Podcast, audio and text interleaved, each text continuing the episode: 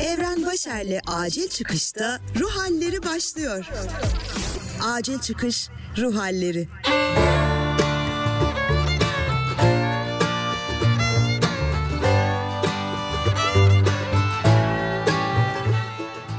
Selam sevgili dinleyen, ben Evren. Uzun zamandır yapmadığım Ruh Halleri'nin yeni bölümüyle, on ikinci bölümüyle kulaklarındayım. Bugün Ruh Halleri'nde sevgili Bahar'la çok konuşulmayan, yok saydığımız, tabu kabul edilen bir konuyu, intiharı konuşacağız. Bilen bilir, normalde ruh hallerine kendimden yola çıkarak hayatımdaki izlerden bir şeyler bularak başlarım ve konuyu açarım. Ama intihar konusu beni bu konuda biraz zorladı bugün. Bazen hayatın manasızlığını, yaşam amacı kalmadığında yaşamanın gereksizliğini, dünya bu kadar insanla uğraşıp nefes alamıyorken bir de senin dünyaya z- zarar veriyor olman, yaşlanınca artık hiçbir şey yapamaz hale gelirsen neden nefes almaya devam edeyim ki?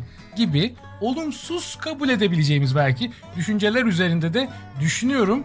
Ama hadi bir intihar edeyim demiyorum. Sadece düşünüyorum. Ama bir de düşünmeyip uygulayanlar var. Bir insan neden kendi yaşamına son verir? Onu bu noktaya ne getirir? İntihar edenlerin hepsi ruhsal bir hastalık içinde midir? Yoksa buna da gerek yok mudur? Gibi soruların cevaplarını da uzman klinik psikolog Bahar Özkan'a soracağım. Her zaman olduğu gibi Bahar, hoş geldin. Hoş buldum, merhaba. Bu ağır konuyla beni baş başa bıraktığın için teşekkür ederim öncelikle. Evet, seni zorladı mı? Biraz zorladı bu konu. Ama zaten evet, tabu konuların hepsi böyle değil midir? Kesinlikle öyle. Ki e, sadece seni değil, bence terapistlerin de çoğunu zorlayan konulardan biri. Beni de zamanında zorlamışlığı var. Zaten zorlandığımız için çok az konuşuyoruz. Az konuştuğumuz için bilinç artmıyor. O yüzden bence güzel bir şey yapıyoruz şu an, evet. Sen de konuşmak istediğin, üzerine gitmek istediğin bir konu değil mi bu intihar? Kesinlikle öyle. Son zamanlarda intihar haberlerinde bir artış oldu Türkiye'de. Özellikle ekonomik durumu iyi olmayan birçok vatandaşımız hayatına kıyıyor. Bununla ilgili haberler okuyoruz. Borcunu ödeyemeyen, ailesine bakamadığını düşünen kişiler İntihar ediyorlar. Yani en azından son zamanlarda gelen, gözümüze çarpan haberler bunlar. Şimdi genel bir soruyla başlayacağım. Bir insanın intihar etmeyi düşünüp bunu uygulayacak hale gelmesi için hangi şartlar gerekli? Yani illa ruhsal bir hastalığı mı olması gerekir bireyin? Ya da şöyle de sorabilirim. İntihar hakkında bildiğimiz, doğru sandığımız yanlışlar neler? Harika. İki soru var aslında sorduğun soruda. O yüzden birincisiyle başlayacağım. Hangi kriterler dedin ya da bunun zemininde ne var? Yani bazı gruplar daha mı çok yapıyor? Ne sebep oluyor? oluyor gibi bir soruydu bu benim için. Şuradan başlayayım. Bir kere ruhsal hastalık dediğimiz ya da etiket gibi kullanabildiğimiz e, durumlar değil sadece intihara iten. E, belki de şöyle genel bir başlangıç yapmalıyım. Suicide River diyoruz İngilizce'de buna. Böyle suicide, e, intihar nehri gibi. Yani hiçbir etiket ya da bir ruhsal dalgalanma, belki de teşhis almana gerek yok. Her insanın bu e, Suicide River'da, yani intihar nehrinde olması ihtimali var. Bazen içinde işte varoluşsal krizler var. Bazen ölümü anlamak, sorgulamak isteği var. Bazen ya bu nasıl bir şey ya? Bir merak, hani e, hayatın sonrasında ne var? Ölümden sonra hayat mı var? Bu nasıl bir şey? Ben yaparsam arkamdan kimler düşünür, kimler üzülür gibi düşünceler var. Ve bazen de e, daha ciddi bir seviyeye vardığını düşündüğümüz işte çok büyük bir yalnızlıktan ve desteksizlikten ve bir ışık görememekten, hayatın amacını, anlamını sorgulayıp bir sebep bulamamaktan kaynaklı bunu planlama aşamasına gelmek var. Yani şey gibi diyebiliriz, böyle seviye seviye diye düşünebiliriz ve her insan hayatının belli bir döneminde ya da sık sık birkaç kere bu river'da yüzebilir. Her seviyesinde hareket edebilir. Ee, böyle başlayayım. Uygun oldu mu? Uygun Cevabı... oldu, oldu evet. O river'da, yani o nehirde yüzüp boğulmakta var diyorsun yani sonunda. Aynen öyle. Biraz gezinmek de var. Ee, orada yardım aramak da var. Biraz keşfetmek de var ama boğulmak da var. Çok o doğru. Zaman intihar hakkında bildiğimiz e, yanlışlara gelelim. Çünkü bizim kafamızda intihar edecek birinin gerçekten ruhsal bir hastalığa sahip olması yeterli. Genel bir kanı var bu konuda. Yani biri hakkında konuşma, hani intihar etmeyi düşünüyormuş diye düşündüğünde insanlar kendi aralarında kesin bir rahatsızlığı var filan diye ilk olarak bundan yürüyorlar. E, bu geçerli bir şey midir, kanıt mıdır, yeterli midir yani bunu söylemek? Hiç değil ee, ve gerçekten de en çok doğru bilinen yanlışlardan biri bu. İki şey söyleyeyim. Birincisi, ruhsal rahatsızlık kelimesini hiç sevmiyorum. O yüzden böyle İngilizcesi çok daha uygun geliyor bana. Böyle mental issues diyoruz. E, meseleler aslında. Türkçe'ye böyle çevireyim mi? Ruhsal meseleler, ruhsal meseleler içinde olan insanların. Bu da güzel podcast e, ismi çoğu... olurmuş bak ileride. Ruhsal, ruhsal, ruhsal meseleler. meseleler Podcast'ime koyayım mı? Aynen.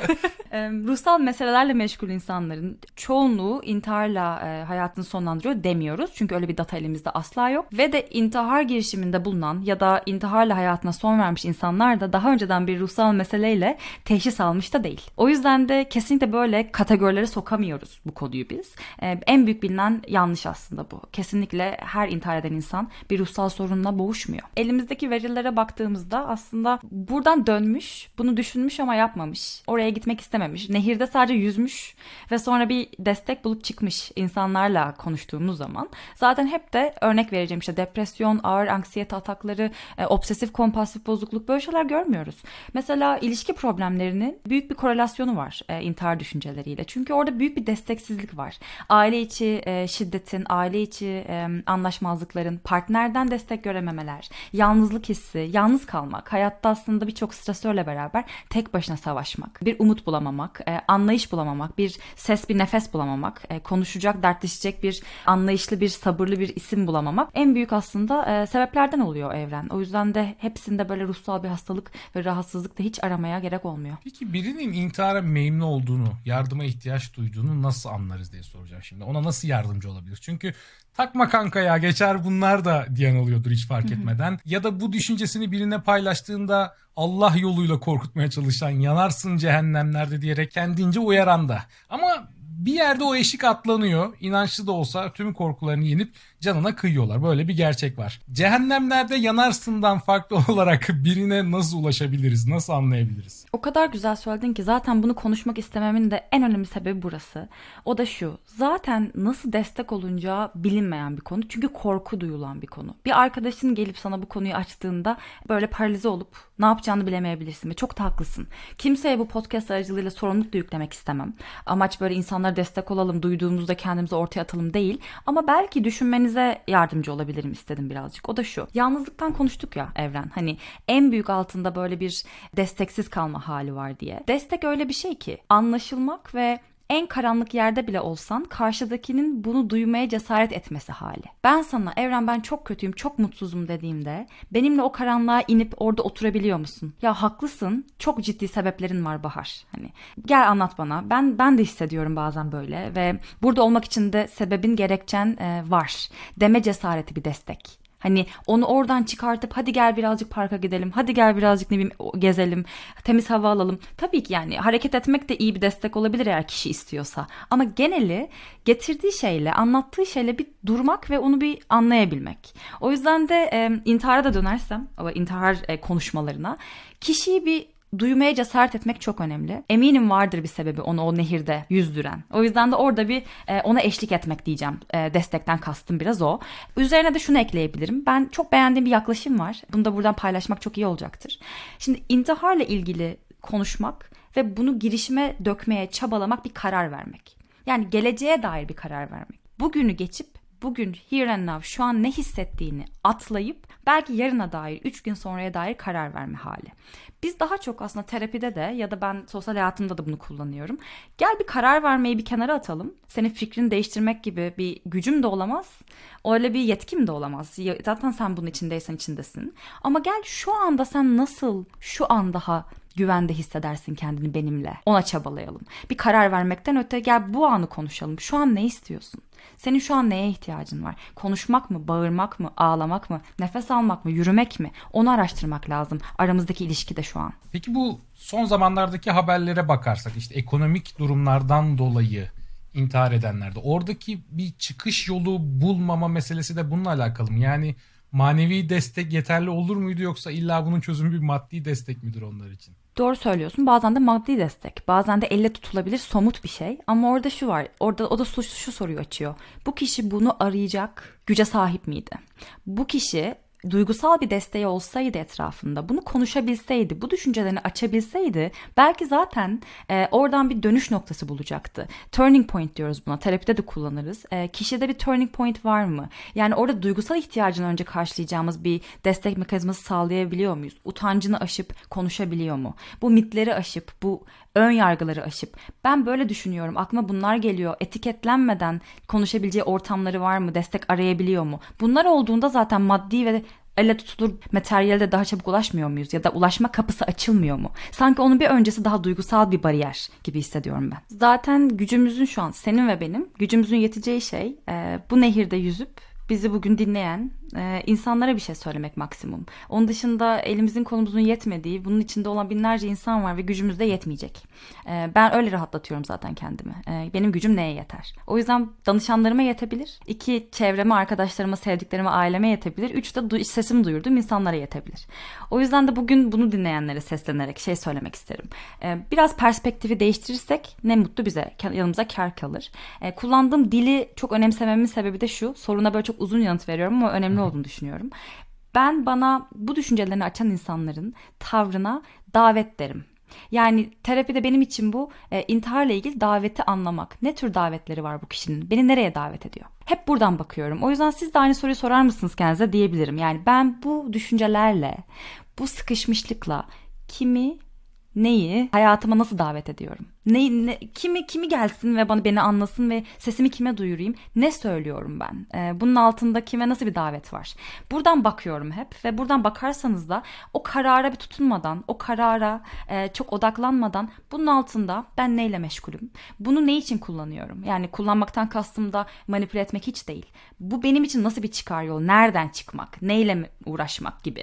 Önce bir oraları anlamak lazım. O yüzden bugün hiçbir zaman şunu yapın, bunu yapın gibi çözüm üretemeyeceğim ama önce anlamak. O yüzden de buna bakış açımızı davet olarak değiştirip ben kimin neyi nereye davet ediyorumu araştırmaya gönlümüz olursa e, oradan zaten bir dönüş noktası hep var. Bilmiyorum, biraz sosyolojik bir soru olabilir, psikolojiyle de alakası olmayabilir ama yine de sormak istiyorum. Çünkü belki bilinen yanlışlardan biri olabileceğini düşündüğüm için Finlandiya'daki bir kuzey ülkelerde, Asya'daki Japonya gibi intihar oranlarının çok yüksek olmasının sebebi insanların inançsızlıklarıyla alakalı olduğu söylenir genelde. Yani insan arasında. Bunu bilimsel bir istatistik olarak söylemiyorum.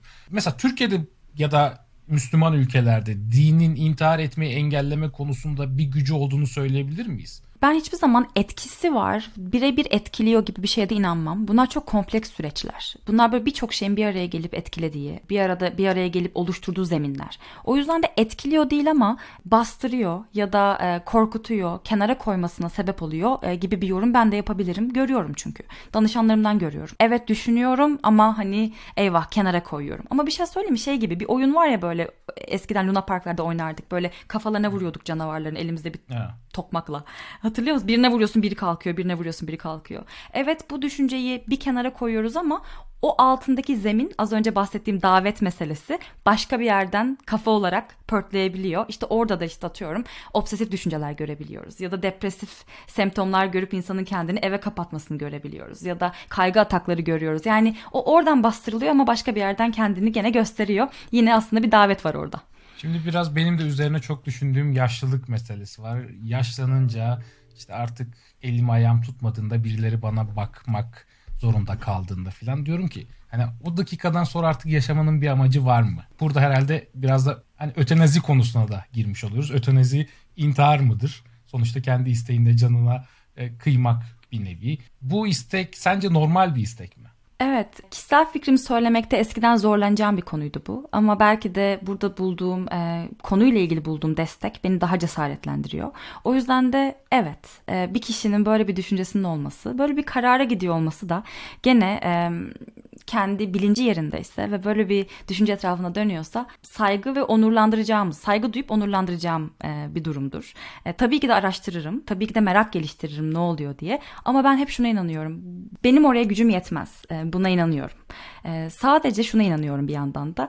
Kişiyi onurlandırıp düşüncesine saygı duyup konuştuğumuzda intiharla sonlanmadığını da biliyorum. Yani orada işte böyle bir e, bilgi var. E, kişi bunu getiriyor. Getirmeye korkmadığında, açtığında ve karşısındakiyle bunu konuşabildiğinde bu her zaman intiharla sonlanmıyor. Bizim meselemiz bence dünyada bunu konuşamamak. O yüzden Kanada'da çok şaşkınlık ve bir yandan mutlulukla izliyorum işte Suicide Awareness aylarını, iş yerlerindeki kampanyaları, etrafta çok konuşulan konulardan bir tanesi. Broşürler, işte metrodaki yazılar, onlar bunlar, daha çok maruz kalıyoruz ve bunun bir tabu olmasından çıkıyoruz daha çok. Ve şöyle bilimsel bir veri vereyim e, Evren. En büyük korku şu, konuşursam insan buna daha çok meyil eder. konuşuyorsam, eğer intihar sözcüğünü e, ağzıma alıyorsam karşımdakinin şeyine, e, kafasına tohum ekmek. İngilizce'de öyle söylüyorlar. Yani, tohum ekiyorum ve oradan büyüyecek o fikir. Hani encourage ediyorum, yani cesaretlendiriyorum zannediliyor. Halbuki değil. Konuşarak kişinin yalnızlığı diniyor. O yüzden de buraya kişiyi yanımıza alıp altındaki o düşüncelerini onurlandırıp e, oradan dönüş noktaları hep çok mümkün. Mühim olan e, bunu bir etiketlemeyelim. O zaman sen hani Türkiye'de de çalışmış, burada da çalışan bir psikolog olarak Türkiye ile Kanada arasındaki en büyük farklardan birinin de bu olduğunu söyleyebilirsin. Burada daha fazla konuşulması üzerine. Yani metrolarda ben de rastlıyorum. Özellikle metrolarda insanın aklına daha çok geliyor galiba.